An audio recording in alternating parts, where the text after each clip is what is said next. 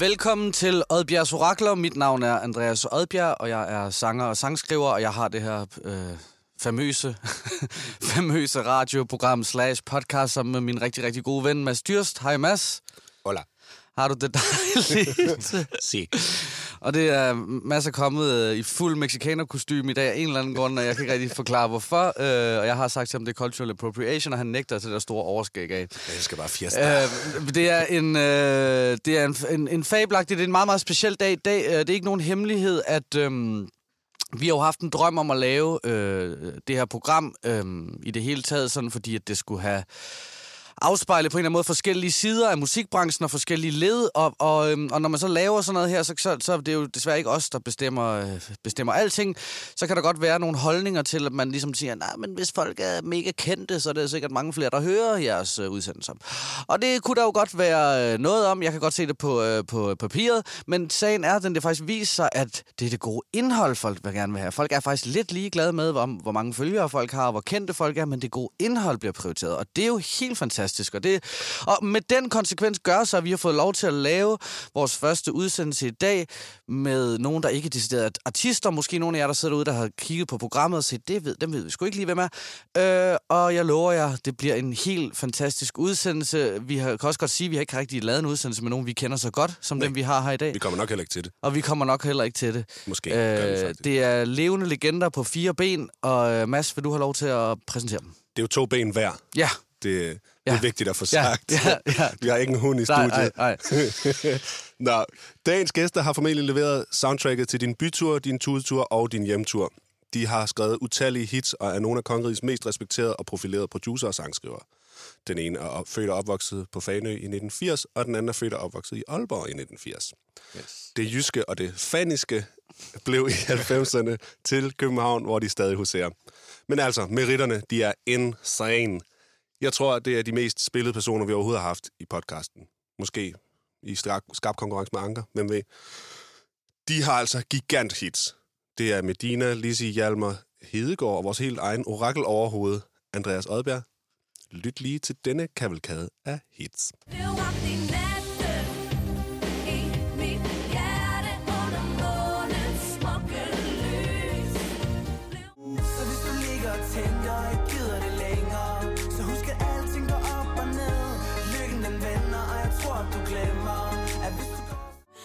ligeglad, jeg er ligeglad Jeg ved, jeg burde stole på, du virkelig har mig Ikke ligeglad, ikke Alle kigger på mig, når jeg danser med mig selv 100% 100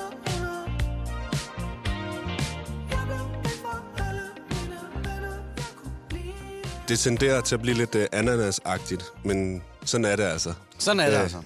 Vi har altså ikke, uh, ikke engang skrabet overfladen. Der er både USA-eventyr, Action Bronson-historier, alt muligt andet mærkeligt. Vi håber at nå det hele, ellers må vi lave en to en dag. Men inden jeg afslører dagens gæster, ligger det mig meget på sinde at få sagt, at selvom disse gutter er nogle af de dygtigste, jeg har mødt inden for det her fag, så er det ikke det, som jeg anser for at være den største kvalitet ved dem for mig. Det er nemlig, at de er blevet mine gode venner. Og det er det vigtigste, at lave musik med sine venner. Det giver mening, og det giver mening at lave musik med de her to, mine damer og herrer, de to mest omtalte gutter i hele podcasten, Thor Nørgaard og Mads Møller, og som vi alle sammen kender dem, Pitchshifter! Hey! Hurra! det var Thor, en, en vild start lige med at rette mig. Ja, det, du sidder derovre. Jeg har fået sagt noget forkert. Det er ikke slog Mexican- Hedegaard. Nej, Nej, det er den anden. det var Kongsted. Det er Kongsgaard. Kongsgaard. Mads han fik straks vappet mexikanerhatten af, da han sagde Hedegaard. Så Ja, det, jeg kan ikke det, må, engang snakke det, det må vi undskylde, ja. Øhm, ja, og, og, og velkommen til. tak. Tak. Øhm, det er jo helt fantastisk for det første, at I har lyst, men også at, øh, ja, som sagt, Mads siger, vi har jo snakket rigtig meget om jer. Øh, mest sådan dårlige ting, men... Øh, men øh, nej, nej, øh, og, og, og vi skal nok også sige til lytterne derude, vi kender hinanden rigtig godt. Øh, så der er fare for, at det bliver en lille smule internt, øh, og, og, og det gider vi ikke gøre noget ved. Så det, det, må, I, det må I bare tage med. I må forestille jer, at I er en del af det. Ja. Det er ligesom Michael Scott. Vi I er skaber- med i en inside Vi, nu. skal, vi, skaber, vi skaber hyggen. Øhm, og, jeg har jo, og, og det eneste, som vi snakker om, inden vi gik i gang her, faren ved at lave det her program, er jo, at øh, I har så mange spændende historier. Det er så lang en øh, karriere. Og, øh, og vi har jo kun de her famøse 54-55 minutter. Øhm, så vi skal på en eller anden måde prøve at zoome ind. Og, jeg, nu, og nu fordelen er så, at jeg har hørt nok øh, i hvert fald en del af historierne, så jeg har lidt et overblik over, øh, hvad der er interessant og hvad der er røvsygt. Øh, Men jeg har lyst til lige at starte på en eller anden måde øh, ved begyndelsen, fordi at det giver kronologisk god mening. Kan I starte med at fortælle, hvor I møder hinanden? Fordi nu er det jo det der med, at vi har to, og det er jo altid, så plejer vi at have en, der siger, hvor mødte du dig selv? Det spørgsmål kan man ikke rigtig... Øh, man, kan, man kan finde sig selv, men, men jeg synes, det er jo lidt smukt, det der, der i, i, i, musikkens verden er der jo ligesom... Øh, er, er de fleste øh, succesfulde øh, hold er på en eller anden måde starter med en duo eller et team på en eller anden måde. Øh, så så, så øh, hvor fanden mødte I hinanden henne? Men øh, vi mødte hinanden et legendarisk sted, der hedder SNT, som er et callcenter på Frederiksberg. Og øh, det er legendarisk, fordi at øh, på det tidspunkt, i starten af nullerne er det jo, ah, 2, 3, 2002. Starten af 2003. nullerne. Starten af nullerne. Øhm, det var fyldt af musikere. Altså, det var, øh, det var øh, DGP, det var DJ Phil, det var... DGP, den gale pose. Ja, ja, det var Sabia, det var Angerstjern, det var Joey. Moe, det var Nian, øh, det var Jukes. altså, det var helt sygt. Det mange- fuldstændig vanvittigt. Og der sad folk på ræd og og det, række. var, og det var pænt random, at det var sådan, at der var en, der fik et arbejde. Hey, det er meget sjovt derude. Og så, altså, så til sidst, så var vi bare helt vildt mange mennesker, der var interesseret i musik eller lavede musik. Og det var noget med, var Thor chef på det her tidspunkt, eller Thor, blev han var, først det jeg senere? Tror, jeg tror, han var bossen dengang. Han, han var bare Han var også bossen dengang. Vi andre var jo... Vi, øh, jeg sad jo med det helt hardcore og ringede ud og var helt slaveagtig. To han gik bare og whippede sin Op på top afdeling. floor. Præcis. Og på det tidspunkt, der har I lavet musik hver for sig. Ja, altså jeg, jeg, startede, jeg startede med at prøve på at lave musik, vil jeg hellere øh, kalde det, i, øh, i Aalborg. Fordi det er faktisk også, vi, har, vi snakker også om det her på vej hjem i flyveren i går fra Aalborg. Vi var oppe og undervise på øh, musikkonservatoriet. Ja. Øh, faktisk af nabogaden til, hvor jeg boede i Aalborg, så det var sådan meget full circle. Ja. Men vi er jo fra den tid, hvor øh, der ikke var noget, du sådan kunne slå op. Altså, når du købte noget musikudstyr, så fik du en manual. Og altså, der var jo tyk som en bibel. Øh, så det var det mest uinspirerende i hvert fald for mig at begynde at læse en manual. Så det var ekstremt... Øh, altså, det var et kæmpe bjerg at bare komme i gang med at lave musik. Ja. Øh, jeg købte en sampler i Aalborg, og den eneste, jeg vidste, også havde den sampler, han boede i Aarhus, ham kendte jeg ikke særlig godt. Så når jeg skulle finde ud af, hvordan fanden jeg brugte den her sampler, så skulle jeg ringe til en i Aarhus. Skulle jeg sende et brev til ham. jeg så skulle ringe til en i Aarhus og spørge om noget, hvor man ikke kunne huske halvdelen. Så jeg vil sige, at jeg, øh, jeg havde sampleren, fik lavet nogle få loops, men jeg begyndte at producere på den, da jeg kom til København i uh, 2000. Så du havde en meget kompliceret sampler, vil jeg sige. Ja, Jeg har det- den stadigvæk. Jeg kan stadig. det, det er en Sonic ASRT, en legendarisk sampler, som rigtig mange bruger på grund af, hvordan den lyder, men ikke særlig meget, hvordan workflowet er i den. Og hvorfor? du- Fordi du er lidt ude af et crew, ikke? Altså, der er nogle... Jo, altså Nian og en, der hedder Thomas My, som er en af mine allerbedste venner, vi flyttede øh, til København sammen der i år 2000. Jeg startede som DJ og startede med at være koncertarrangør, øh, fordi vi er også fra den tid, det sagde jeg også i går, på Konst, vi er jo fra den tid, hvor hvis man ville spille den musik, man synes var fed, så blev man nødt til selv at lave festen eller lave koncerten. Ah, ja. Så det er der hele min indgangsvinkel var. Jeg, jeg samlede plader, og jeg ville gerne spille uh, hiphop-plader. Men der var ingen sted at spille det i Aalborg, fordi Aalborg var mega technoagtig. Så så var der ikke andet at gøre, end at bare lave sin egen fester og sine egne koncerter, hvor man selv kunne stå og spille. Så man sådan både arrangerede og bookede bands fra København, men i virkeligheden handlede det om, at man selv gerne ville stå og spille imellem aksene. og få sit navn på plakaten.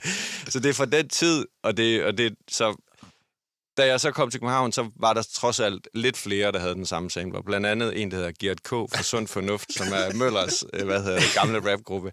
Han, Ja. havde, han havde den, og så Og når vi snakker over. Møller, så er det Christian Møller, som er nævnt meget i programmet her, som er, er min A&R, og som er Præcis. Mads og Thors øh, bedste ven, må jeg godt sige, eller i hvert fald i, ja. I, i cirklen af bedste venner, øh, og som går helt tilbage dertil. Præcis.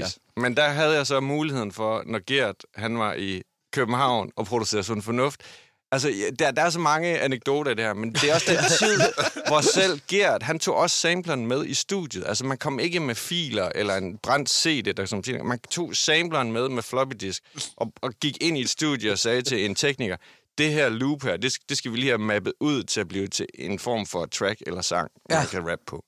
Men der havde jeg muligheden for at tage med Gert, ham lærte jeg kende, ned i Hvid Chokolade, som også er en legendarisk øh, rapgruppe Ja. fra Næstved, som flyttede til København. Så tog jeg med i studiet derned, og så sad jeg og kiggede på Gert, hvordan fanden det var, at man brugte den her sampler, som jeg har stående derhjemme. Og så begyndte jeg at lave musik. Lasses, ah. hvid chokolade Lasse, som er... Lasse Lindholm, som nu er chef Formand for, for IFP. IFP. Han er gamle Åh. rapper. Det, var han med i Hvide Chokolade? Yes, de var to Jamen rapper, altså. en producer. DJ Nage og Mester Lasse og Onkel Tom. Og IFB, det er dem, der deler øh, guldplader og platinplader. Og sådan Ja, ja. noget. Lige præcis. Og Det mens, er det derfor, her, vi har så mange, fordi vi kender. og mens det her udspiller sig, der går, Thor, der går du og, og, og, og, og, og, laver, og hiver roer op af marken på fanden. Ja, det er faktisk. Altså, Forholds, træskodans. henholdsvis planter og høsterroer ja. i, i den rækkefølge. Ja. Cirkulær bevægelse. Ja. Præcis. Nej, hvor, hvor, hvor, og hvor kommer du? Nu fik vi masse, så hvordan... Øh, øh, din kort, altså din vej Ja, til København ja. på øh, to minutter. Altså, jeg har jo startet med at spille i band øhm, på Fanø. Ja, Spille rockmusik. og kom Øhm, ud af en musikalsk familie. Ja, min far var også musiker. Ja. Og også min bedstefar. Så jeg har været sådan instrumentmusiker dengang. Og, Og din øh, bror øh, min bror, ja. var, var trommeslager i... Øh, Floors Made of Lava. Ja, det kan vi lige så godt også få med. Øhm, ja, og jeg spiller en masse musik på Fanø og hygger mig bare, og øh, så bliver Fanø for lille, og jeg vil gerne fl- jeg flytter til København i 99. Øhm, og øhm, jeg kan jo ikke have mit trommesæt med, og jeg, kan ikke, jeg var, er oprindelig trommeslager og kan ikke have det i lejligheden, så jeg øh, er begyndt at spille klaver også. Øhm, jeg havde sådan en eller anden drøm om, at jeg kunne komme på konservatoriet, men så skulle man kunne læse noder og sådan noget. Det havde jeg lige glemt. Det skulle man dengang. Og så, så jeg spillede klaver, og det var bare sjovt, og så begyndte jeg jo også at arbejde ude på SNT, jeg begyndte at tjene penge, og øhm, så hørte jeg noget musik, og så tænkte jeg, "Ej, men jeg kunne også godt tænke mig sådan en uh, synthesizer. Og så købte jeg sådan en, og så købte jeg en til, og en til. Skal og vi have til nørderne? Er det ikke meget sjovt at få, hvad var den første var den synthesizer, første, du du købte? Den første synthesizer, jeg købte, det var en uh, Juno 106, Som jo er din yndlingssynthesizer. som jeg hader den dag i dag. Jeg ved ikke, um, jeg synes bare ikke, den... Ja. Og så købte jeg, jamen jeg købte alt muligt, en Moog, Okay. og jeg købte et Fender Rhodes, og alt Men muligt. du var jo også chefen deroppe, så du havde, du Ja, kunne havde bare... Du, jo. Jeg havde jo masser af ja, Gamle havde Jeg var jo Mons. ikke, jeg var ikke chef til at starte Nej, med, nej. men, men, øhm, men det var jo det, og så, altså, så når man jo sådan et øh, punkt, hvor det bliver kritisk, hvor man så har øh, stuen fyldt af synthesizer, og så tænker man, at det kunne være meget fedt, hvis man kunne optage det også. Og så faktisk øh, Jeppe fra Sabia, øh, som også arbejdede på SNT, jeg lånte øh, Sabias aflagte harddisk recorder, som var sådan en, ja, en, sådan en, ligesom en computer, bare i en båndoptager Ja. ikke? Og så, øh, så kunne jeg sådan øh, optage mig selv, og så havde jeg så købt en trommemaskine, sådan en lille blob trommemaskine, sådan en Roland, øh, og så kunne man lave beats, som man så, men man kunne ikke sådan copy-paste, så man skulle sådan spille alt sammen, sådan hele sangen. længde. Så du sådan fuckede op efter to minutter, så sådan, åh, forfra. Shit, okay.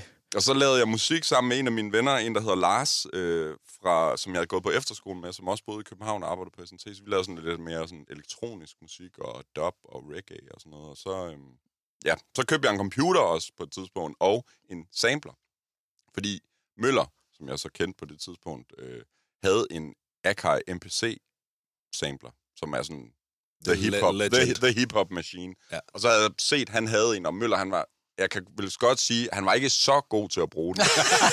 Han gad heller ikke. Han havde, den, Han han, havde ikke. sine plader, og han gad ikke, han havde den, men mig og så Jukes, som jo er fra Rent Mel i Ja. posen, som Møller også lavede musik med, var begyndt at bruge den der sampler, og så havde jeg lavet lidt musik med ham, og så tænkte jeg, at vi bliver simpelthen nødt til at have sådan en også, så jeg kan lære at bruge den ordentligt. Og så, ja, så blev det til at begynde at lave beats, øh, lige sådan, altså helt tilfældigt.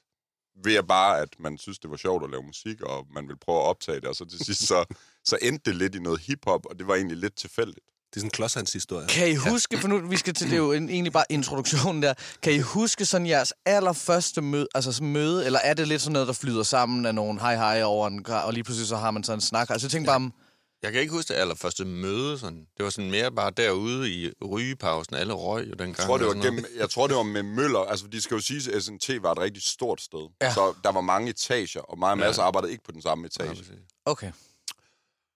Øhm, men Mads og Møller er jo venner fra Aalborg. Ja. Og jeg blev gode venner med Møller, fordi jeg blev gode venner med Jukes også. Uh, og de var i crew sammen. Og de var ligesom Ja. ja. crew sammen, og så var det sådan lidt den vej igennem, og jeg var begyndt at lave musik sammen med Jukes, og lave noget musik til Rent Mel og Nieren også. Og så kendte Det kan Mads også være, også det var... Vi, og Møller, vi havde sådan et DJ-team. Det er der. rigtigt. Ja. Så det kan sagtens være, at det var nogle af alle de der fester, mm. og Møller spillede til, fordi der vi var jo altid saxon. kæmpe crew. Jeg husker meget tydeligt, uh, Mads, at, at, at vi to er ude en aften, uh, der har vi kendt hinanden i et år eller sådan noget, tror jeg, hvor du fortæller mig det der med, at du havde forfinet trommer, når du var virkelig sådan, var enormt man kan sige, optaget det der med at lave trommer og beats på den der måde. Ja. Men du gik ligesom og ledte efter, at du vidste godt, der skulle en ind i dit liv, der havde den der forståelse af keys og Præcis. akkorder og sådan noget, for at det... Altså, du var ligesom stålsats på, hvis jeg finder den person, Ja. så er der ingen grænser for, hvor langt vi kan drive det på en eller anden Nej, måde. men det var, det var altså vidderligt også sådan, jeg havde det. Ja. Øh, da vi så begyndte at lave musik sammen, jeg, som, jeg, jeg, tror, jeg tror, vi havde fem beats, eller sådan noget, så var sådan, nu, nu skal det til USA. Okay, Så, ja. øh, så tog jeg beatsene med hjem, og så begyndte jeg at sidde og brænde CD'er og fandt øh, adresser. Der var det jo adresser, der var det jo ikke... øh, Nej, nej, nej. Altså, e-mails eksisterede, men det var ikke sådan, man gjorde det. Altså, Du det var sådan en fil på e-mail. nej. Altså. Man kunne godt, men det var mere sådan noget, dengang var det altså sådan noget med visitkort, og sådan, hvordan, altså der, jeg, Jeg tror sgu ikke, du kunne sende en... Altså, tror jeg hvis altså tænker ikke. en beat-CD på fem beats... Altså, Nej, det kunne du nok ikke. Det tror jeg Nej. ikke, man kunne. Men det var uh, brænde CD'er, et visitkort, og det skulle se sejt ud, når de åbnede, og jeg skrev en historie om, hvem vi var, og hvad vores vision var. Og så sad jeg bare og postede de der uh, lavede beat-CD'er til New York. Du lavede sådan en letterhead, og jeg har stadig Jeg nogle tror, af brevene fandt, derhjemme. øh, Bag- du postede det for ikke så jeg mange har, år jeg har siden. alle tingene derhjemme, så ja. der er sådan en letterhead, hvor der er sådan en pitch shifters med en kongekrone. Ja, så det var meget det er fantastisk. Nå, vi kunne, vi kunne snakke for evigt, og det er bare introduktionen. Skal vi ikke lige have en breaker? For en lille skillert. En skillert.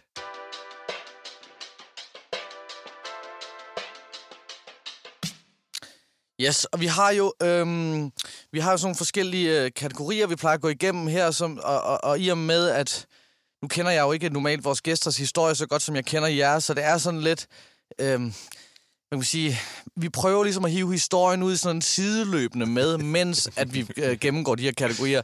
Og, og den første, vi har, det er den, der hedder øh, et godt råd og et dårligt råd. Og et dårligt råd er ikke, fordi man skal give et dårligt råd, men et dårligt råd, man har fået eventuelt undervejs. Øh, Øh, og det kan også bare være noget, man, man registrerer, man ser rundt omkring sig, som man synes er en dårlig idé at gøre.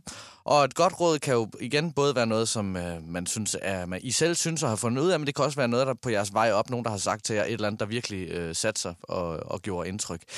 I kan lige få lov til at tænke en lille smule øh, over det, fordi at jeg har også lavet sådan lidt øh, nogle neds, nedslag. Øh, fordi at jeg, jeg jo igen kender jeres historie, så tænker jeg, at der er nogle øh, vigtige ting, der er nogle ting, vi skal forbi. Og øh, det her callcenter var en, øh, var en del af dem. Men øh, noget af det, der er meget betagende ved jer, øh, og som, har, øh, som, som, som jeg synes er en af de allersejeste ting, det er øh, jeres udlandseventyr. Øh, eventyr. og det er det øh, egentlig ikke, øh, fordi at det, altså, resultater herhjemme ikke er seje, men der er så mange, der snakker om det, I har gjort. Men der er meget, meget få, der rent faktisk gør det.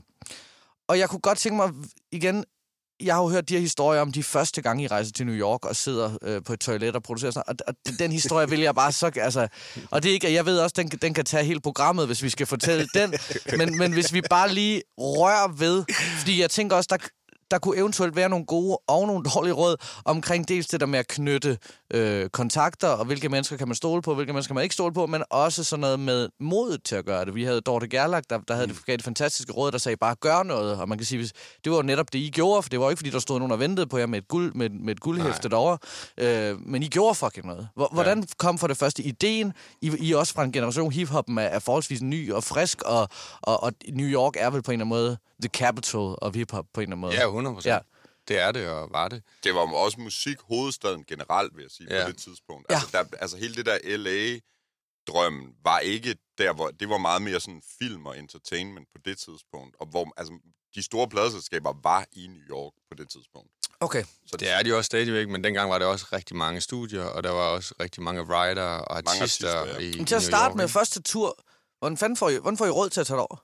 Jamen, det var faktisk, det, det leder frem, altså det hænger sammen med rådet. Det jo- Fantastisk, ja. altså, vi, vi sparede jo sammen til det. Ja. Altså, vi vidste jo godt, det kostede 20.000 eller et eller andet, ikke? Så det var jo bare, jeg tror, jeg sad på et andet callcenter der faktisk, og sparede sammen til det. Men, men det er jo, Noget altså, nede i starten af Istegade. Der var, det var lidt, der, pengene var hurtigere. det, var, det var, altså et af de bedste råd, jeg kan give, det er, hvis du virkelig ved det, så kommer det også til at koste penge. Og Ja. det er jo både det der med, som vi også har virkelig preachet her de sidste par gange, vi har undervist øh, på Kons, der, jamen, altså, for, altså, brug penge på et fucking studie. Altså, du, jo mere professionel du laver dine omgivelser, jo mere professionel bliver du, og jo bedre bliver du. Og en af de ting, vi gjorde, det var jo bare, altså, vi var super systematisk med det. Vi sparede op, øh, og selv betalte for at komme derover, og bare på, på drømmen og på chancen. Men vi blev faktisk også så systematiske, at for at være i New York hurt, øh, så meget som muligt med vores navn og vores musik, så begyndte vi at skiftes.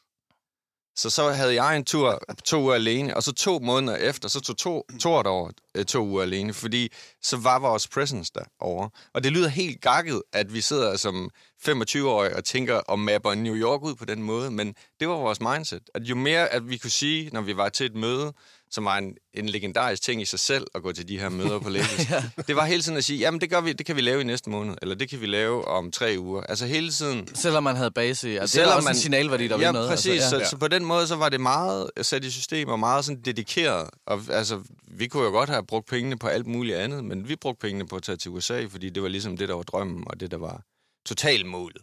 Øhm, så det, ja. Jeg ved ikke, om du vil tage over med en anekdote. Nej, men det er lige så meget turen. Der, altså, altså, I, I lander, og hvor de bor henne, de første steder. Altså, Altså, det, det hele starter med, at vores ven Ace, øh, Tom Ace, som er grafiker, og og har lavet legendariske musikvideoer, både for LOC og... Cover og og ja, og, og, ja. en af vores øh, rigtig, rigtig dejlige venner fra øh, repræsenterer Tisted, Ja. øhm, var, havde fået en ven i USA, en som hedder en dansker, som hedder Kim Møller, øh, kendt som multimand, ja. som havde øh, boet i New Jersey, og havde ligesom levet den amerikanske drøm, havde lavet en masse musik her hjemme i Danmark og, og i England, lavet blue og lavet nogle store ting. Øh, lidt ældre end os, øh, men havde også boet i USA, havde gået på Berkeley og sådan noget. Så havde, han var flyttet til USA og havde simpelthen en kone og et hus i New Jersey. Og han er øh, og var en øh, så legendarisk type, han var bare sådan, jamen, bare, I kan bare bo hos mig. så det gjorde jo også, at vi kunne tage derover og ja. være der i lang tid, i måske et par uger, fordi vi skulle kun betale for flybilletterne og mad. ja. Vi kunne bo gratis i hans hus, og han havde et fedt studie i anførselstegn, vi bare kunne låne. og det leder så til, ja. til en, en anekdote med toiletstudiet, ikke? Ja. Han havde et rigtig fedt studie. Vi, vi måtte bare ikke bruge det. Så han, lavede, han lavede studie B, som var ude på lokummet ved siden af studiet. hvor, hvor, hvor bordet, det var oven på vaskemaskinen. Det var oven på Nej, vasken. det var ikke oven på vaskemaskinen. Ej, han havde fordi- så salt en bordplade. Fordi det er der var rigtigt. sat en bordplade op med altså et par sådan små NS10-højtalere, som virkelig ikke har, kan spille særlig højt. Og så sad vi der med vores udstyr, og så, va, så vaskemaskinen og tørretumbler lige bagved, yes. som bare kørte. Bare sådan... så man kunne ikke køre et skid. Og så var straight up et toilet derude også. Altså, Ja. Ja. Det var legendarisk. Ingen vinduer. Men vi lærte masser af mennesker at kende derovre. Og det er jo, altså, øh, at man kan sige mange ting om Kim, at han havde et kæmpe, kæmpe... Han var som sådan en magnet på, på mennesker, af, af gode mennesker, og dygtige mennesker, og, og fede mennesker. Så vi, vi lærte... Altså, så, der kom faktisk rigtig mange fra Harlem og Brooklyn og alle mulige steder i New York ud til Kim, fordi at han havde det her studie, og de vidste godt, at han var dygtig. Han var, han var en, en gakket fyr, men han var pisdygtig, så... Og så var han god socialt også, øh, når han var i sin zone der. Så vi lærte en masse mennesker, der senere blev store en Ars på, på forskellige pladeselskaber og arbejdede sammen med J. Cole og alle Men mulige. det er det, jeg skulle til at sige. For der er nogle mennesker, vi bliver nødt til at introducere, som leder videre til en af de andre historier. Og det er, hvad hedder han, Ice Pick, Ja. som var ja. jeres manager. Ja, han... han Og øh, øh, Brandon.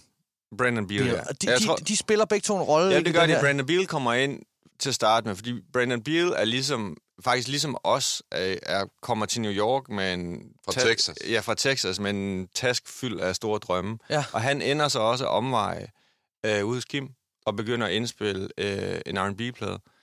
Øhm, og så Brandon, han synes, Kims datter ser skide godt ud, og så ender han med at blive gift med Kims datter. Så de bor sammen i dag i De Danmark. bor Ja, ja, ja. derfor i Dan- Det er derfor, at Brandon bor i Danmark. Og det er jo også på grund af den killer i New, i New Jersey der. Fantastisk. Det er jo en legendarisk kælder allerede. På måder. Altså, Ja. vi- Det er næsten lige så legendarisk som callcenteret. Ja. Ja, præcis. Ja, men der er virkelig, altså der er en, der, en, en af vores rigtig gode venner, der hedder Alaska, som ender med at være stor i en på Warner, og arbejder sammen med Rick Ross og, og Mario og Justin Sky og alle mulige ting laver han. Uh, Reggie spiller trommer for J. Cole, som også kom derud. Uh, jamen, jeg, altså, hvad hedder hun? Reggie Kelly, som hun er blevet med. Hun var, hun var signet af Jay-Z. Det var faktisk hende, der Alicia Keys ikke... Hun var nærmest ikke med på nogen koncerter, da de havde uh, New York-nummeret der. Uh, så var det Bridget, der var Alicia Keys Der på, sang, øh, på, på der, de der ja. to, to års tur. Og hun er så blevet mere sådan uh, reality nu, men har også en stor karriere som sådan reality-tv-personlighed i New York. Så der var bare rigtig meget, der ligesom kom ud der fra den kælder der. Øh, men vi brugte også rigtig meget, fordi vi, var, vi har virkelig været meget fokuseret på at nå målet. Så kælderen blev faktisk også, hvis vi skal være ærlige, også meget hurtigt en base. Og så, så vidste vi, nu, skal vi, nu er det Manhattan-kampen gælder. Nu har vi et sted, og vi kan indspille musik. Nu handler det om at indtage Manhattan. Ja. Og det er jo den der, og jeg ved godt, det lyder... Then we take Manhattan. Præcis, og hvis du kan gøre det i New York, så kan du gøre det alle steder. Ikke? Så vi, vi, på det tidspunkt, der var det det, man gjorde, det var, at man tog til New York med det, det her musik, og så gik man for at få møder. Altså, nu er det, tager man til LA og handler om at få sessions og, og, og skrive sange, og det gjorde det også med New York, men på det tidspunkt var det de her møder, hvor du kommer ind til sådan en slags audition hos de her store A&R, så de kan altså skrive dig en check på 50.000 bare ved at, at blinke med øjet, ikke? Og de, du har adgang til alle de her kæmpe navne, hvis du gør det godt til de her møder. Så det er sådan en slags audition, hvor man sidder og præsenterer sig selv, og jeg gik totalt op i det. Jeg mappede det fuldstændig ud med, hvordan playlisten skulle være, og hvad der skulle spilles, og hvad der skulle siges osv. Så, så man kunne komme ud fra de her møder og bare total winning, som om, hey, okay, jeg kan lige så godt bare ringe hjem og, Ja, sige, du og sige den. lejligheden Ja, ja. op. Brænde Altså, huset, jeg er ude. men du kan også gå ud derfra, hvor du bare, bare blev kørt fuldstændig over. Det var helt crazy, nogle af de der... Fuldstændig. øh, Altså, de var ruthless, de der. de der- Fuldstændig ruthless. Jeg kan huske et specielt et møde med... Hvad fanden var det, han hed? Øh, Ham der op på... Var det på Def Jam? Eller Nej, det er ham på Atlantic. på der, der- Atlantic. Ja. Han var virkelig grov, altså. ja. Det startede med det første beat, vi spiller. Så siger han bare sådan... Hvad er det for noget Missy Elliott-lort? Sluk det! Så var jeg sådan... slukket. oh, shit. Sådan og spiller lidt frem og tilbage og sådan noget. Han har sådan en assistent, der render rundt. Sådan en lille, tynd, hvid fyr. ja. Og ham der, han sidder bare og ligner sådan en Rick Ross eller sådan noget over i sin store... I sit, og så, så, så skal han have øh, sin assistent der til at sætte anlægget til og sådan noget. Han står sådan og roder med AUX-kablerne og sådan noget nede bagved. Så siger han sådan, okay, bro, et eller andet, flyt hovedet, ellers så blæser jeg knolden af dig nu. Og så bare sådan, så skruer han så højt op, at alt, det er sådan, hele kontoret sådan er ved at implodere. Er altså bare sådan en fuldstændig psycho. Altså, ja. Han var så bare en af dem, ikke? der bare sådan roer og skriger og flexer rundt i den der playlist, og så, så elsker han det, så hader han det, så det hader han det. Men vi havde de der, altså det var jo super fedt at altså, være igennem hele den der, på den tid, fordi du ligesom virkelig vidste, at det her, det, du kunne ligesom, du kunne fucking øh, break lige nu, ikke? Og det lykkedes også. Altså vi havde en tur, hvor jeg står på midt på fucking Broadway og har sådan en betting war kørende. 10.000, de vil give 12.000. Og sådan, altså virkelig bare stå som sådan en fucking broker med det her track, som de her både EMI og Def Jam vil have. Og Så, køb de, så køber de Jamen, så køber de, tracket. de, kan, de er derovre, der... Altså, det er et beat, de køber. i Ja, og fordi at budgetterne var og er så store i USA, og hvis de vil have noget, så er det nu og her, hvis de ved, det her det kan, det kan være det næste hit for deres artist, eller for dem selv som A&R. Så de vil ikke tage Så, chancen de, så ved skriver bare, at de der er en andre, der laver nej, nej, noget så på skriver det. de en check på halvdelen med det samme. Okay. Og det var mange penge. 10.000 dollars var jo rigtig mange penge for Ja, os. Ikke? Så det var jo det, var det, det vildeste, den tur der. Fordi så tog vi over på EMI. De ville give de der penge, og så ud, og så ringer de fra Def Jam. Nej, men hey, EMI vil købe det nu. Vil de købe det nu? Vi ses i aften. Jeg kommer i studiet i aften, og jeg har pengene med. Og, og det var så ham, der var så, øh, hvad hedder det, energisk og rigtig gerne ville. Det var så ham, der hedder Iceberg J, som endte med at blive vores manager. Øh, Og jeg, jeg, må lige stoppe, jeg må lige stoppe her, fordi det er, det er vigtigt. Men det er også fordi, at i forhold til det med go- godt og dårligt råd, så er der jo noget fuldstændig essentielt i jeres øh, samarbejde, og som, øh, øh, som er så tydeligt, også når du fortæller det nu her, og som, nu er det ikke fordi, jeg skal give råd, gode råd på jeres vej, men udefra set, så dynamikken jeg to imellem, I er jo meget, meget forskellige. Ja. Men der er ikke nogen tvivl om, at der er på en eller anden måde kunstneren og iværksætteren. Øhm, hvor jeg så har klart set Thor som øh, den ekscentriske kunstner, der kan øh, blive fortabt i sig selv og i musikken. og, har, og, har, og ser Mads som iværksætteren, der... Øh, og uden hinanden vil det ene ikke have en chance. nej, altså, jeg Og tror, ikke, ikke dermed sagt, at den ene ikke kan øh, finde ud af at lave penge, og den anden ikke kan være kreativ. Nej. Men dynamikken i det ser jeg, altså har jeg altid set som en af jeres allerstørste forser. Ja. Så nu ikke fordi jeg skal forsere et, et råd, men det der med, hvem man omgiver sig med, og hvem man danner teams med, at på en eller anden måde kompetencerne, og især det der med at have det der Altså man kan jo se, at du sidder over for, øh, altså du lyser op som et lille Jamen, barn, jeg- Mads, jeg- når du, så snakker, det. når du snakker om, at, de at der der var nogen, der bød, et, øh, Ja. bød noget, og nogen, der skulle byde noget mere. Altså du elsker det decideret. Fuldstændig. Og det er bare ret uset i den her branche, at folk har sådan en kærlighed til selve businessdelen på den Ja. der måde. Øh, Men det er jo, altså, jeg, det er jo lidt også en klassiker, at, at modsætninger mødes, ikke? Og det er også det, Ja, I så også dag og nat på alle mulige andre punkter. Ja. Jo, men vi er også ekstremt enige øh, ja. om, hvor vi skal hen, og hvad ja. Ja. vi skal gøre. Og når vi står sådan i seks timer og ævler på øh, musikkonservatoriet i Aalborg i går, er der jo ikke, altså der er det jo lige før, vi er de der øh, tvillinger, der sådan prøver at snakke i munden på hinanden. ja, så, vi, så vi er jo, vi er vi er meget, meget i synk med, hvad, hvad, hvad vi gjorde, og hvad vi skal gøre, og hvad andre burde gøre, øh, altså i forhold til rådet, ikke?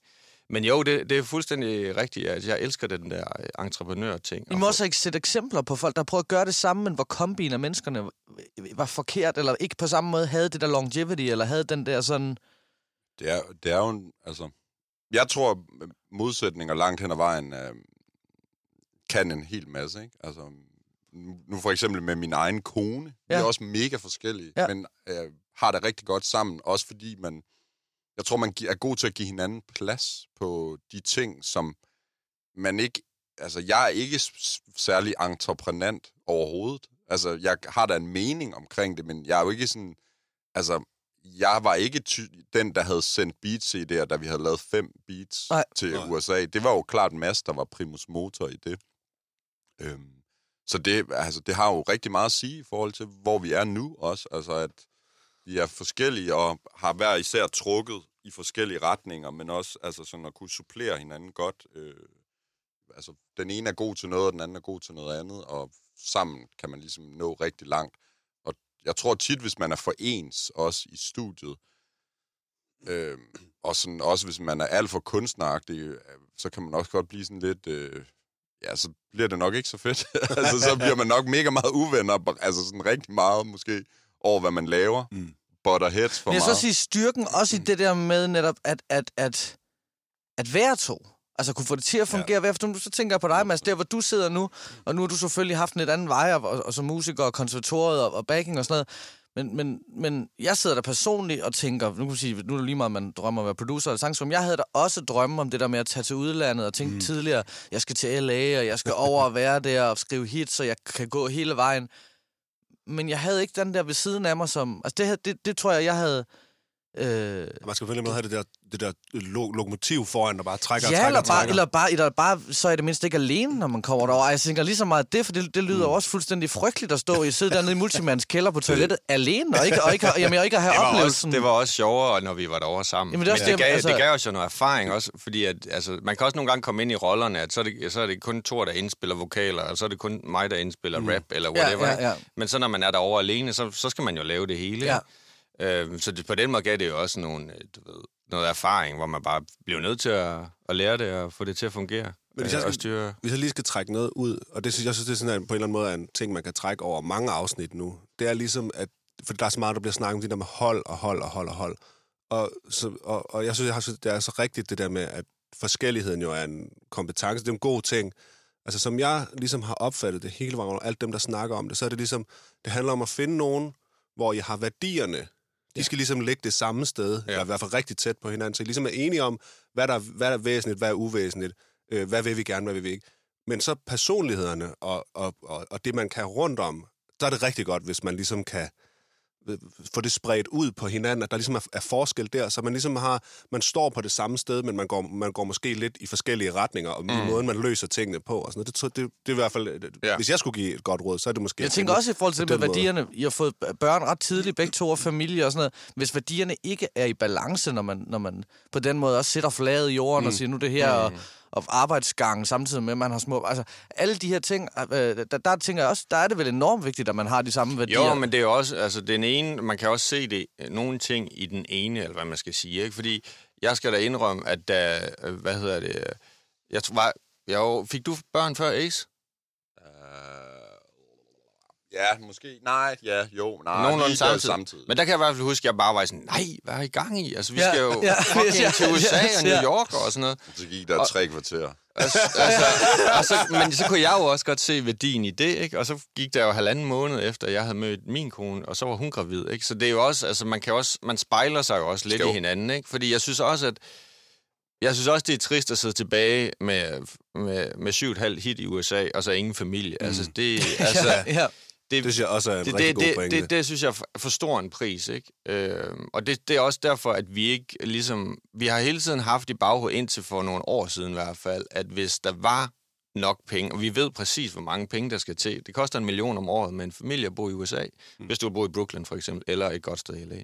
Og vi havde i hvert fald til en for et par år siden, hvis der var en million til, Per til, hver, Ja. ja. til hver familie, så kunne vi gøre det. Men jeg der var ingen af os, der var interesseret i at struggle over for en halv million. Og Nej. en halv million er mange penge at have i hånden, Ja, ja, men det, ja, det ja. kræver en million. I, øh, og det, Hver. Ja, hver. Ja, ja. Og det, det ved vi, fordi der er flere af vores venner, der har prøvet det. Det synes jeg måske er det mest håndgribelige gode råd eller info, ja. Ja. vi overhovedet kunne, kan Ja, det le- meget- levere. Sige, hvis der sidder nogen, der har drømmen, det er det, det koster. Ja, ja. eller sådan, familie. Med, Ja. med, med familie. Ja, ja, det så ja, jamen, Hvis man er alene, så kan man jo lidt bedre hudle sig frem. Ikke? Selvfølgelig, men jeg synes da bare, det er så konkret og enormt håndgribeligt. Ja, det er godt. Ja. Super, super fedt. Skal vi, ikke, skal vi ikke bare lave en breaker på den? Vi laver en breaker.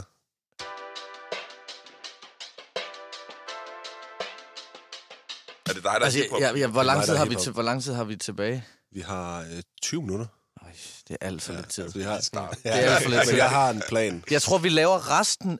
Skal vi ikke bare lave resten af sæsonen bare med pitches?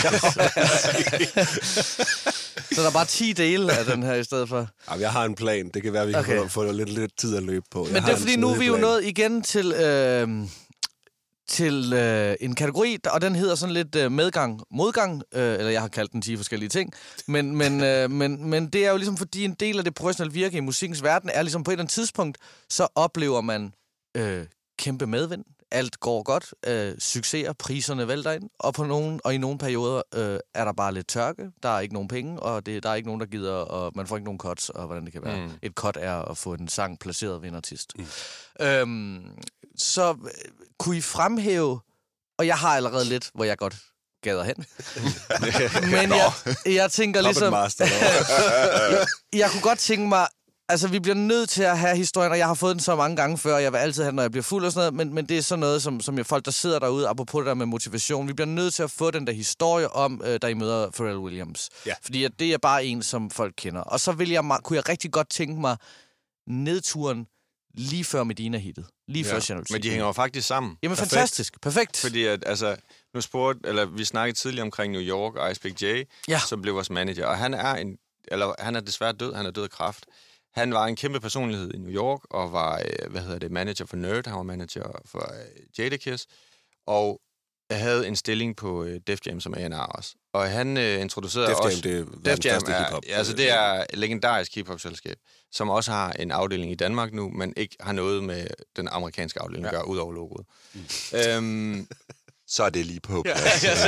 yes. Men øh, Iceberg, han, han havde ligesom, da vi ligesom kom igennem til ham, og han ligesom sagde, okay, I vilde, og jeg, jeg tror på jer, og vi fik et rigtig godt forhold til ham, så begyndte han jo at virkelig introducere os til det der USA-musikbranche, som, man, som ikke alle ligesom kommer til at prøve. Altså, vi blev fløjet til USA, og lave en rimandsdatter, hvor altså, Mark Lasry hed mand, som man kan google, bedste venner med præsidenterne og kæmpe hedgefund ko- dude. Okay. Jeg tror, han ejer en øh, Milwaukee Bucks, faktisk. Øh, Altså sådan noget, hvor du, hvor, det, hvor du ikke rigtig helt fatter, hvad der foregår, hvor der, der kommer... bliver flået over. Jeg tror, der han har bliver råd til at bo, over bo i USA. og skal der. indspille en, øh, en plade med den her datter, som faktisk godt kan synge, og vi har jo altså KMA Studios blogbooket, og vi har, hvad fanden hed han, øh, songwriteren der? Claude Kelly. Claude Kelly, som, som var den skrevet Party største. in the USA til Miley Cyrus. Altså, han var større- til lige at skrive en sang. Ja, han var, jeg vil sige, at han var helt klart på, øh, på samme højde, som Max Martin er øh, på det tidspunkt. Øh, han sad fandme... Ah, han, måske sad, ikke Max Martin, men han var, sådan, han var den hotteste. han var tidspunkt. virkelig, virkelig hot, ikke? Så det var sådan... Og Rob Walker der, som var øh, Pharrell og Neptunes manager, sad der også alle dagene, og vi sad og lavede musik med de her mennesker og kiggede, og vi kunne, vi kunne løfte, og vi, vi var fuldt ud på højde med de øh, amerikanske. De mennesker, der kom ind og ud af studiet, der var blandt andet Steve Victor, som er øh, manager for Pusha T, øh, og en masse andre. Han er, jeg tror, han er sådan et vice president på Def Jam nu. Et kæmpe douchebag, men han var der også, og han, han, han var i lære hos Ice Pick J, og det var bare sådan ligesom for at sige, at vi var i det der mix der, og Ja. vi gik all in på det, og vi levede også i, ja, i, i et par år af at sælge tracks derovre, fordi selvom Rimandsdatteren ikke kom ud, så fik vi stadigvæk 10-12.000 dollars per track, øh, så det var rigtig, rigtig mange Og penge det er lidt n- nogle andre beløb, end der herhjemme. Ja, det bare ha- det jo halve albumbudgettet, du får for, for et track, ikke?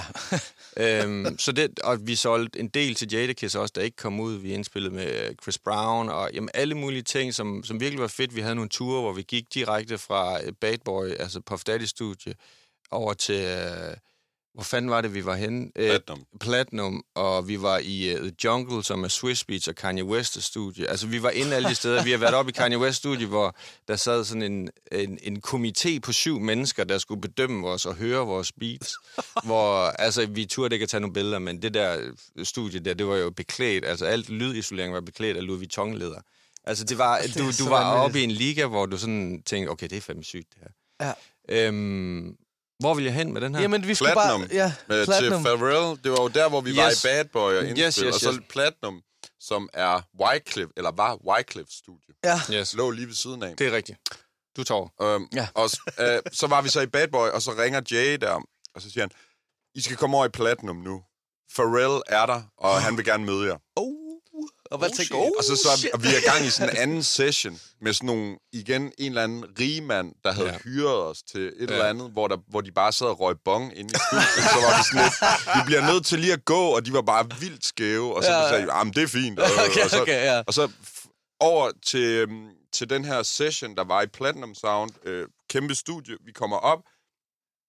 Pharrell har session med Miguel, artisten Miguel, hvor de er ved at lave øh, den plade øh, ja, med Adorn på. Ja, og alt det der Ja. lige og der.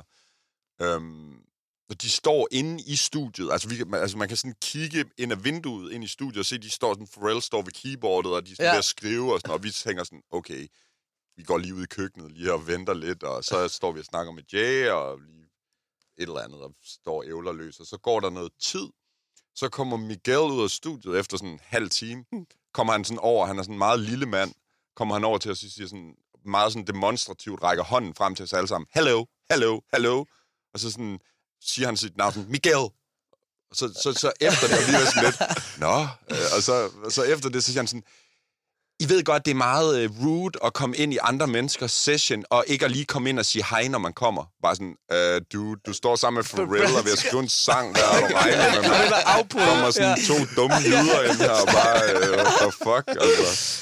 Så, øh, nå, men han er, bliver pisse fornærmet, og han går så ind i studiet igen, og så kommer Pharrell ud sammen med Jay og siger hej. Og han er ikke fuldstændig sådan send og stort smil, som man forestiller sig Pharrell, Jo, men han er men- selvfølgelig ikke så meget ved Jo. medvind på det her tidspunkt. Nej, det er det. Altså, jeg synes, altså, han er jo stor, og han, altså, man kan jo godt... Altså, han det er kommer jeg jo til. greatness. Okay, okay. Jeg er jo ikke tager- kommet. tager- Ja, ja, undskyld. ja. Tager- Altså, men, men ja, han er Pharrell-agtig og har en stor diamant-chain på og ligner en fucking million i japansk streetwear. Og, altså, men der er, jo, der er jo folk overalt, ikke? Altså manager, assistenter, assistenters assistenter, bodyguards. Altså, det er jo Ja. ja. entourage af mennesker, men vi har en god, en hyggelig samtale med ham, og han er jo rigtig flink, og han, men han er mega travlt jo. Han, på det tidspunkt arbejder han jo med Miguel i et studie, men han har booket hele Platinum, som er sådan fem studier eller sådan noget. Øh, og han er sådan, så fortæller han, han er lige i gang med at arbejde på et soundtrack inde i et af de andre rum. Og så er vi sådan, et soundtrack? Og det viser sig så, at det er jo Despicable Me, hvor de er ved at lave Happy. Lille verdenshit. Ja. Så det er jo det, der, altså han er jo lige sådan en, i en downslope på det tidspunkt. Altså sådan, hvor han, han har ikke haft et, et stort hit i nogle år. Men det bygger op mod øh, det der run, han havde med Happy og Daft Punk øh, på et år, hvor han var, var den mest spillede Og- overhovedet. Ja. Og Miguels manager siger faktisk sådan, ja, Pharrell, han er jo ikke så hot mere jo, øh, men... Øh, Det er meget godt at få bare, nogle billeder det er for med. godt til Instagram, tror jeg. Bare sådan, at de kan få nogle billeder sammen. Så er det bare sådan, okay, dude, betaler I... Altså, hvad koster det? En halv million at være i studiet med Pharrell, bare for at få taget nogle billeder til Instagram. Sindssygt, Det altså. sindssygt, det der. Det skifter så jo, efter at Happy kommer ud, så er han jo the hottest of the hottest, og det er han jo stadigvæk. Ja. Okay, og her, der er så, man kan sige, der, må, der forestiller jeg mig, det er rimelig meget en vej, en optur. I er i Ja. det her miljø, der sker alle de her ting, I møder de her mennesker, I er helt tæt på, måske ikke engang den, ikke den danske top, ikke den europæiske top, men verdenstoppen af musik, i hvert fald hiphop på det her tidspunkt. Præcis. Hvad er det så, der sker? I, Jamen, I kommer det, hjem det, igen? Ja, men det, altså, vi er jo derovre tit og frem og tilbage, og vi har jo også, altså, vi har jo en fast sangskriver derovre, ligesom vi arbejder fast sammen, så har vi en i øh, New York, der hedder Lauren, og som, det hele er ligesom bare centreret derovre, så jeg tror, det vi laver, når vi er hjemme, det er sådan outlandish og sådan nogle ting, og vi er sådan, vi sådan ikke skubber ting væk, men der er sådan mange ting, vi ikke kan se for os. Altså, der er nogle store artister, som jeg ikke vil nævne, hvor vi sådan, nej, hvorfor, hvad er det for noget? Det gider vi da ikke på tid på. Ja. Så Som så senere... Sådan, sige nej til The Beatles-agtigt. Ja. Ja. ja. Så vi er sådan ikke sådan rigtig interesseret i det. Øh, I sådan dansk og dansksproget musik Nej. på den måde, selvom det egentlig er det, der har gjort, at vi kunne gå fuld tid med Lizzie ramt i natten. Men det, det, der så sker, det er, at du har jo det her boss, og folk kender ens navn på gangen, og de ved, der bliver solgt de her tracks. Men hvis tracksene så ikke kommer ud i det samme flow, som folk ligesom har der i hovedet eller på radaren, så mister folk interessen, fordi der kommer jo også et, et nyt hold flyvende ind Ja, jamen, fra. UK, Ja. eller fra Schweiz, Ja, eller ja, ja. fra Miami. Og så er det, man rammer den der, okay, vi har ikke flere af de der penge der fra USA, og vi har ikke rigtig holdt netværk i Danmark ved lige, vi har ikke noget dansk radio. What the fuck? Ja.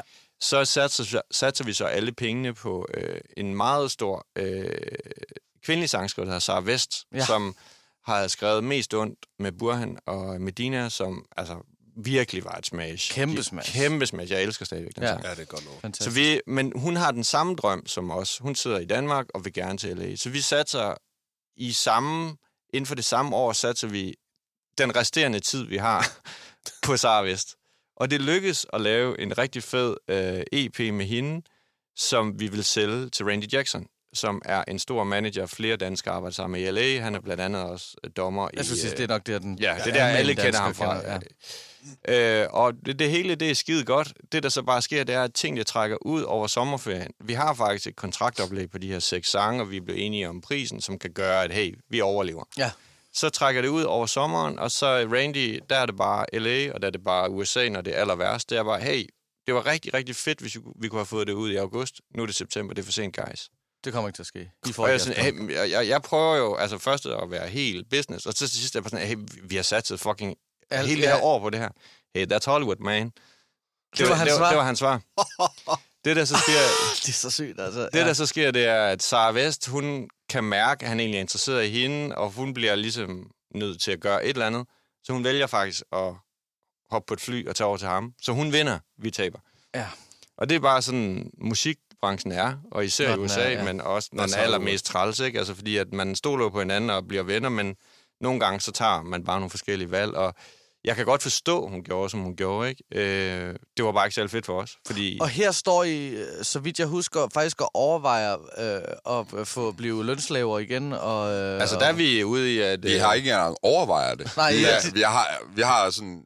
Der er sendt ansøgninger. Ja. Ja, jeg har en ven, der sælger tøj, og øh, han har sådan nogle øh, sådan outlet sales og loppemarkeder, jeg kører rundt med i Jylland og øh, på Sjælland i weekenderne, og lige kan tjene et par tusind kroner til at komme igennem ugen, og ikke trækker, jeg trækker ikke løn ud i 3-4 måneder eller et eller andet firma, øh, og lade ja, min kone trække det. Og der har I små børn begge to? Ja. Ja. Og det er vel også det, der virkeligheden banker på, så vi bliver nødt til, altså, vi bliver nødt til Ja, Um, altså, det er jo rent tilfældigt, faktisk. Eller det er jo ikke tilfældigt. Der er jo ikke noget, der er tilfældigt, men vi har, jo- vi har jo arbejdet hårdt, og lige pludselig, så ringer eller skriver. vi laver faktisk, det er faktisk igen hiphoppen, der så gør det, fordi vi laver Bayer og Suspekt, og det hører Thomas, og han ringer og siger, det er fucking fedt, det der Bayer Suspekt, jeg lavede. Og Thomas, det er Thomas Børsen, som er vores, øh, alle, jeres alle, vores, manager. vores manager, som lige har 25 års jubilæum, som, Bør, Børsen, Ja. som vi lige har øh, fejret øh, med 25 års jubilæum. Ja. Helt fantastisk. Meget få Virkelig god. mennesker. Vi drømmer stadigvæk om at lave en udsendelse med ham, men nu kan vi jo se, hvordan det her bliver taget imod. Ja. Ja. Men så ringer han ud af det blå, for, på grund af, at han har hørt det suspekte Og der er han ikke jeres manager endnu. Overhovedet ikke. Nej. Og spørger, vil I ikke have en session med Medina? Øh, jo tak, det vil vi. Okay. Ja. det vil, det vil vi. Og det hører sig til, der ligger nogle år før ud i en session med Medina, som er helt forfærdelig. Altså, hvor I ja, laver altså, det var musik. ikke, som om vi havde hinanden, men det, det der var- var Nej, vi- nej, men- men I det ramte var- ikke hinanden det, det kreativt. var ikke en session. Det var, altså, det var efter, vi havde lavet Ramt i natten, så blev Medina sendt ned og skulle bare høre nogle beats, som Ja, ja, ja. man gjorde dengang. Og hun Bare kunne ikke sådan, lide bare lige, og hun synes, det var, hun sad bare og spiste sushi og var mega så- medina det kan jeg godt sige, og så Ja. kunne ikke lide noget Ja. overhovedet. Så det var Ja. sådan, hun var lidt på et andet sted der. Øhm, Ja. Men det ændrer sig. Ja. men Jamen, det, så, det gjorde det heldigvis. Heldigvis. Ellers Men så så det går vi så jo i- samarbejde. Så går I studiet, ja. laver jalousi, vi laver for Jalousi, tror jeg, nummer 2 eller 3 sang. nummer 52 Nummer sang, to, tror jeg faktisk. Ja. Ja. Altså, fordi vi, som bliver årets hit. Og Bliver årets hit og går nummer et, både, vel, både den bedst sælgende og mest ja, spillet vi på radio. vinder Og... en uh, Danish Music Awards for Ja. ja. det, og vi, øh, altså det, vi er jo i det, man kalder, vi har en pu- publishing deal, som går Ja. ja. ud på, at man øh, får et forskud, og så lever man af det, og vi var, har gravet os øh, meget længere ned end vores forskud, fordi vi fik et ekstra forskud på et forskud. Ja. Og jalousi gør faktisk, at vi recouper hele det der forskud der på et halvt år. Ah, det er På ingen fantastisk. tid. Ja. Ja. Altså, det, det er jo faktisk sådan, så sindssygt, at vi at den kommer ud, og den går nærmest nummer et altså med det samme, og at den er bare nummer et i lang tid. Ja. Og det, det ender faktisk med, at Medina, hun vil så gerne lave en EP, og så siger sådan, skal vi ikke tage til Sydspanien? og til Malaga eller Ja. eller andet, og vi bare sådan, øh, okay, helt sikkert. Og så skriver hun sådan noget dagen før vi skal afsted, eller to dage før. Det regner i Malaga. Vi tager til Marokko. Ligger sådan hjemme på sofaen bare, oh shit. det er med den på. rigtigt, hvor er det sygt? Og så, øh, jamen, så køber hun flybilletter og leger et eller andet kæmpe hus nede i Marokko, og så tager vi til Marokko og sidder og laver musik dernede. Og så mens vi er i Marokko, ja, det er så der, den går nummer et, eller, eller der, der, vi- den går guld, eller, eller Ja, et eller andet, ja. efter to uger, eller sådan et eller andet. Hvor vi bare kan sidde og se det der nede, at det bare går fuldstændig Jamen, ape shit, ja. ikke? Mm. Og øh, det er jo bare så smukt, ikke? Ja, det er jo fantastisk, og jeg siger igen tilbage nu, ikke fordi jeg skal sidde og igen pille tingene ud af det, men jeg synes jo bare til dem, der hører det her, der sidder, og, og, og det er vist også det, vi skal videre til. Hvor lang tid er vi tilbage? Vi har øh, to minutter. Men men nu, nu kommer der, nu kaster jeg en Hail ja, Mary her. Ja, ja. Om et minut, så siger vi farvel til dem, der lytter på, øh, hvad hedder det, på radioen. På radio. Og så kan man hoppe ind på podcast Og få det sidste og få det kapitel. sidste med. Ja, den hvor vi sidste. der for har vi vi mangler jo bare den sidste del med, med, med dilemmaet. Lige ikke? præcis. Ja. Så jeg, for, jeg har et forslag. Ja. Det er, at vi siger, tak fordi I kom. Tusind bla, bla, bla. tak. Tak, Ja, vi det der. med. Gør vi det nu, eller? Ja. Hvorfor siger du så bla bla bla? Fordi Nå, du er ikke jeg færdig er med at fortælle planen. Med planen. Ja. Det har jeg ikke sagt farvel endnu. Det er bare planen. Ja, okay. Og så smider jeg for eksempel jalousi, kunne jeg smide øh, ind til sidst, eller et eller andet. Ja. nummer. Smider jeg ind til sidst, så kan man lytte til det. Og alle jer andre, I får ikke det nummer. Alle jer, der lytter på podcast, I får bare resten. I får bare resten. Jamen, det er en plan. Så lad os, vi siger farvel nu. Vi siger farvel. det er sådan en falsk udgang, Det det, er en her. fast fald. For, for var det dejligt, I vil øh, være med. Ja. Tusind, tusind tak. Mads og Thor, I er fantastiske. Vi elsker jer. Farvel og tak. Og her kommer det. lige Vi en også. snas af lækker musik, I har lavet. Ja. Klik. Og velkommen tilbage og til velkommen podcast. tilbage til podcasten. Nej, Det er jo ligesom for, turen, det, det ja, ja, men det er rigtigt. Nej, men det er jo bare for at sige, det er jo bare lige for at sige det der med, at, at jeg synes jo simpelthen, øh, og jeg- og jeg har jo selv også steder i mit liv flere nedslag, hvor det er sådan der, hvor det hele ser så sort ud, og man bare sådan... Men hvor den der akkumulerede, at man, det er jo ikke held, men når man øver sig så mange år, og man mm. gør noget så fokuseret, og man sådan er, så er man jo også klar til, I havde jo, man kan sige, I havde bygget op til at få den mulighed til at kunne levere noget, der fungerer så godt. Ja, altså, det det er jo så- ikke ja. tilfældigt. Det, er Nej, jo nej, ikke, det det, er kom, det kommer ikke til dem, der bare sidder derhjemme eller venter og øver sig. Altså, det, det, Nej. det der med at være ude, og alle de... Altså, ja, det skal man jo bare huske, når man Jeg sidder tror, der, er når tingene med- ikke kører. Ikke? At det, Ja. der med, men det er jo ikke, fordi der er noget, der er spildt, så arbejder man op. Så, er- det er ligesom at arbejde op mod at så kunne levere der, hvor heldet byder sig på en eller anden Ja, måde. men det var, jeg tænkte også på det i går, på, øh, nu, det er fordi, vi lige er kommet ud Ja, af sådan en jamen, 6 overgodt. timers seance Det er da bare på godt. Øh, konservatoriet, det er ikke det, det hele skal refereres til. Jo. Men der var en, der spurgte, hvad tjener I? Det er sådan, øh, det er et meget personligt spørgsmål, synes jeg, men også sådan lidt øh, sjovt, og stadigvæk okay, eller godt spørgsmål at Ja, være øh, ja. fra konservatoriet. Men jeg, altså, man skal virkelig gøre det for at tænke på, hvad man tjener. Altså, vi har også en øh, nabo øh, i studiemiljøet, hvor vi arbejder, der er også har haft en fokus på, hvad han tjente. Han læser til jura nu. Ja. Så det skal, man skal ikke rigtig, altså det vil virkelig være forkert at gøre det for at tænke på, hvor mange penge man kan tjene. Altså man skal gøre det, fordi man øh, ikke kan lade være, eller virkelig, virkelig, virkelig har det her drive. Og kæft, det kunne være fedt, hvis man kunne drive det her til, ikke? Skal jo også siges, at på det tidspunkt, hvor vi er ude og søge fuldtidsarbejde, der, der er der ikke snak om at opgive Nej, drømmen. slet ikke. Nej, altså, nej, det, nej, det er nej. kun en midlertidig ting, Ja. indtil at lykken vender. Vi havde jo også kigget på, hvad man kunne læse for at få SU, og Ja, hvor mange alt gange man så skulle være på universitetet, Alt- og så komme alt- hvad, hvad, hvad Altså, i studiet? det, det vigtigste råd er jo et meget simpelt råd i forhold til, hvordan det lykkes. Det er jo det der med, selvfølgelig skal man arbejde hårdt, men det vigtigste er jo, lad være med at give op. ja. Ja. Altså, det, hvis du giver op, så lykkes det aldrig. Nej. Og det tror jeg er også en af grundene til, at vi stadig er her. At vi er, vi i modsætning til mange andre, bare ikke har givet op. Vi er ikke nødvendigvis dygtigere end alle andre, men vi har måske haft en længere snor for, hvor, hvor, hvor meget vi kunne holde ud. Ja. Men Jeg kommer også til at tænke på, at det der med pengene, det er jo i virkeligheden, man skal vælge det, hvis man har lyst til at tjene sine penge, uden at det føles som om, at man er på arbejde. Ja. Altså, det er jo det, så, så, så bliver beløbet... Altså, jeg har det jo sådan, når jeg tjener en krone nu, for eksempel, vil jeg sidder og snakker med jer, vi får et eller andet beløb for det. Men, men, men, men det, jeg sidder og gør det, det føles jo ikke et sekund, som om jeg er på arbejde lige nu. Jeg sidder og Nej. hyggesnakker med mine Ja. venner, ikke? Og den form for arbejde, det vil sige, at den krone har meget mere værdi, end en krone, jeg tjente på at lave noget, jeg ikke synes var sjovt. Ja. Og det er jo det, hvad er rigdom så, ikke? Fordi Jo. de penge, man tjener ind på at lave noget, man elsker på den måde, og med nogen, nogen man elsker, det, det, det, de, de kan jo ikke... Altså, det, der er en krone ikke det samme som en krone tjent et andet sted, hvor, du, hvor, du, hvor man røvkeder sig, vel? Så, Og det er så, også derfor, Så vi, det er jo, øh, hvad er rigdom? Altså, Lige præcis. Ja, altså. Men det afspejler også den måde, vi deler vores sange. Vi deler jo, hvor mange var vi i rummet, lige Ja. meget hvad man lavede. Ja. Hvis man er med øh, onsdag morgen, og der blev lavet en sang, der er færdig onsdag eftermiddag, og vi var fem, så deler vi den i fem, fordi Ja. ja. alt andet er, er mærkeligt og bliver alt for fokuseret på økonomien. Ja. Øhm, så det, det har vi aldrig, altså det har vi Og aldrig, aldrig på- dyrket. Fokuseret på dagsformen. Ja, præcis. Også fokuseret på dagsformen. altså, det skal ikke... Det skal ikke handle om, det at lave musik skal heller ikke handle om dagsform, hvem der er hot og hvem der Nej, ikke er hot. nej. Det skal handle om, at man den bedste sang vinder, og de bedste idéer vinder, og ikke om den, der siger mest, får mm. mest. Nej. Det er måske bare en enkelt god idé, der skal til. præcis.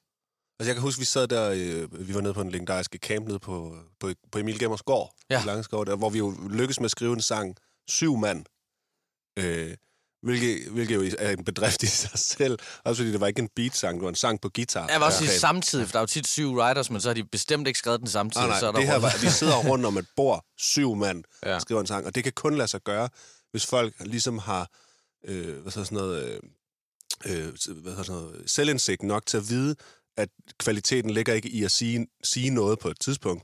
Kvaliteten ligger i at sige noget, hvis man har noget at byde ind med. Ja, præcis. Men det var meget sendagtigt, det der. det var en helt vild oplevelse. Ja, meget. Det, det, det er sjovt, det var sådan for os alle sammen. Ja, virkelig. Men Jeg tror også, det kun var lade grund sig af gøre. tømmermændene. Ja, det var også det. Folk det, kan, var stille det generelt. kan kun lade sig gøre, hvis man er venner, Ja. ja. tror jeg, eller respekterer hinanden så Ja, meget. ja.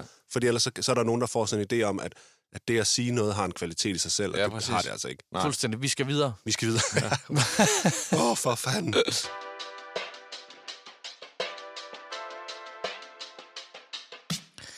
Ja, og vi er her stadig med masser af Thor fra Pitchifters og Mads Dyrst her ved min venstre side. Han har smidt al mexikanertøjet, og det var som om, at det blev enten lidt for varmt. Du får sådan en, du får sådan en helt våd overlæb. Jeg ved ikke hvorfor. Nå.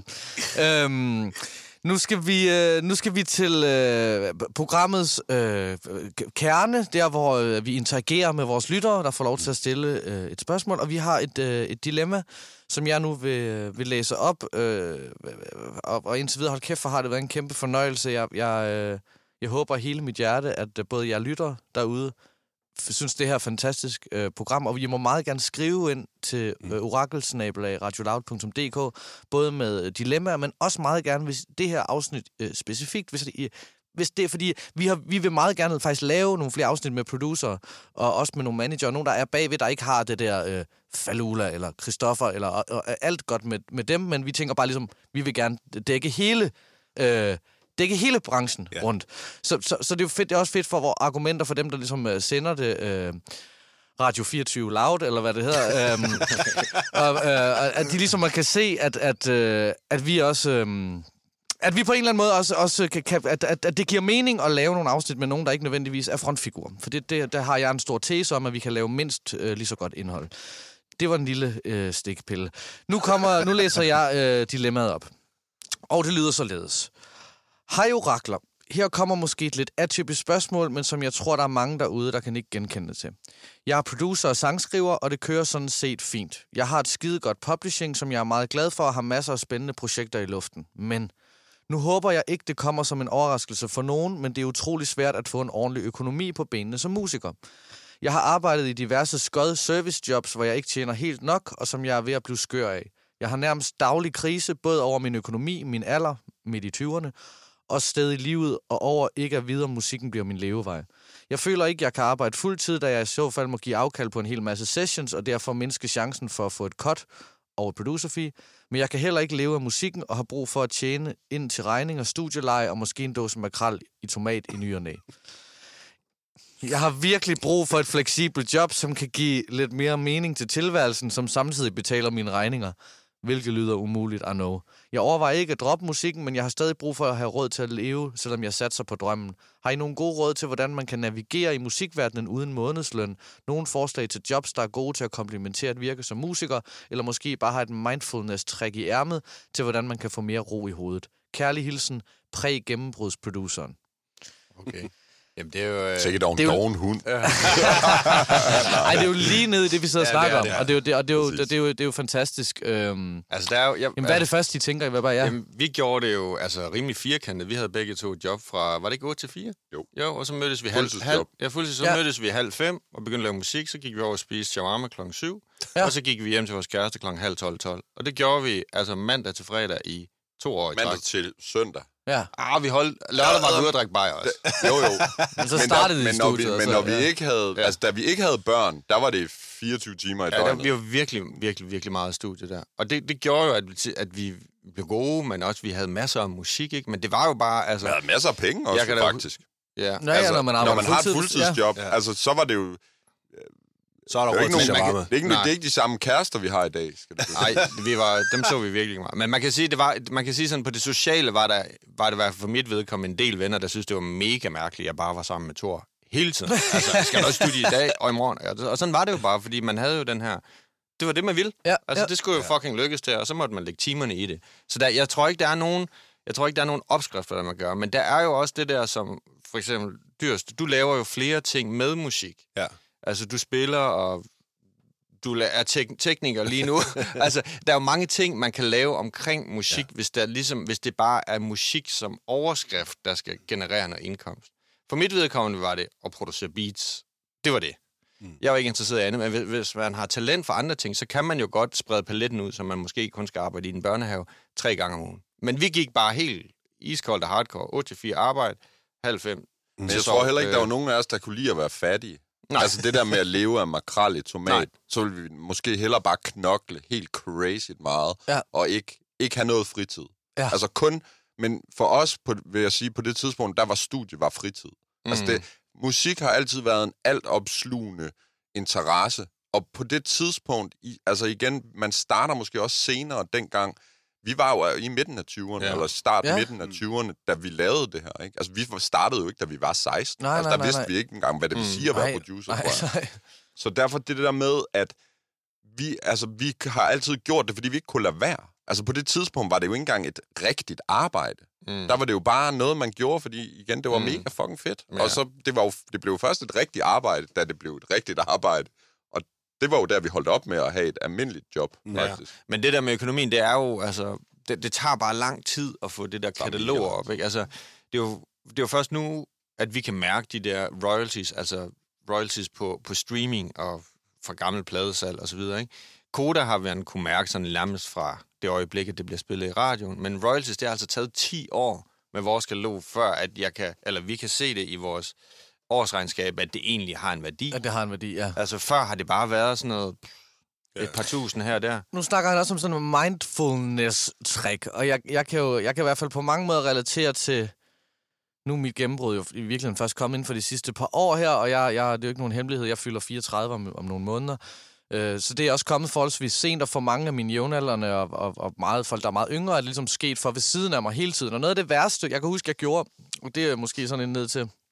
Jeg kan huske, om jeg har fortalt det før, men jeg gjorde, øh, det er, da jeg virkelig sådan fundet ud af, sådan, det næste skridt, der er at få en pladekontrakt. Så gik jeg ind på Facebook, og så begyndte jeg at følge alle pladeselskaberne på Facebook, for sådan ting kom tættere på dem.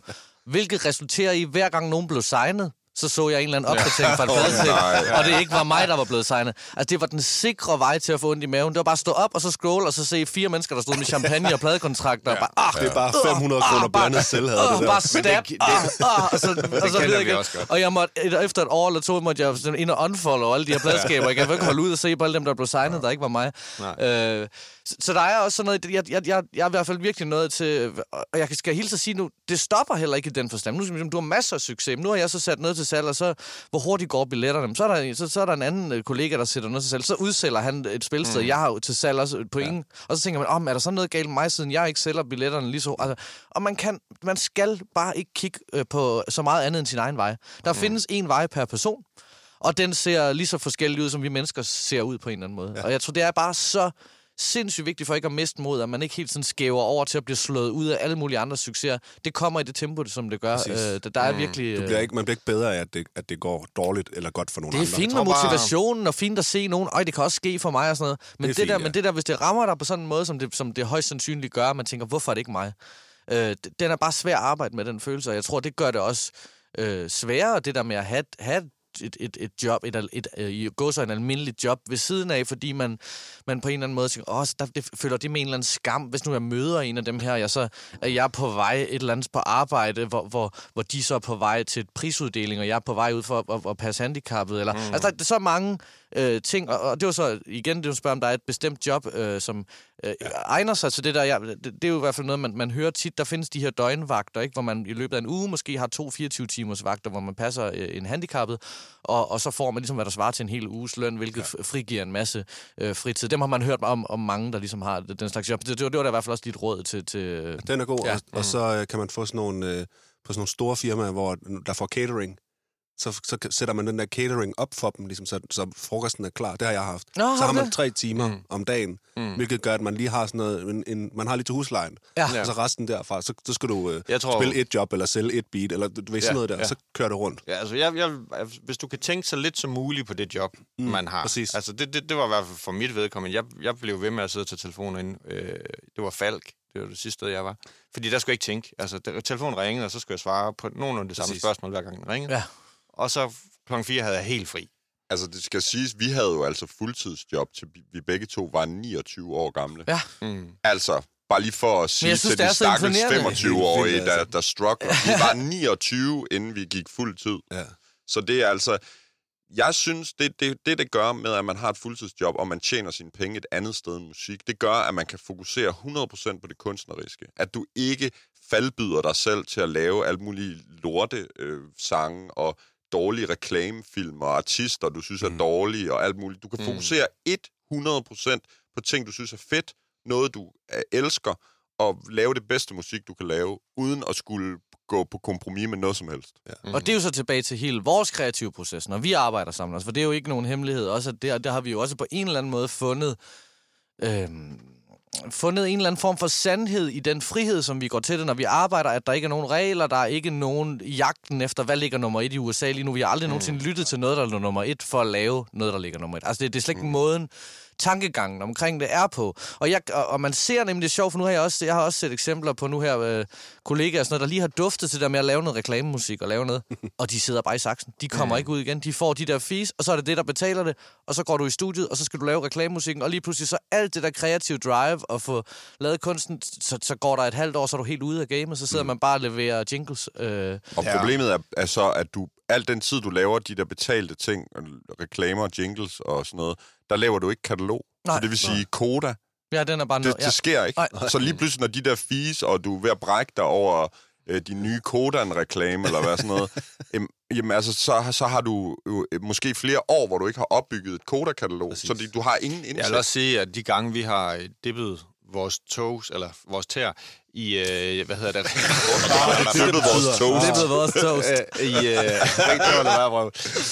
De gange, vi ligesom har kigget ind ad den dør til reklamebranchen der, der har det været lige så hårdt arbejde, og det har været et helt nyt netværk, øh, der skulle ja. øh, barbes op, og altså, det, det er fuldstændig det samme, bare som Thor siger, uden rettigheder. Ja. Altså, og det, jeg vil faktisk sige, at øh, døgnrytmen er mere off i reklamebranchen, end den er i øh, musikbranchen, når man laver plader. Okay.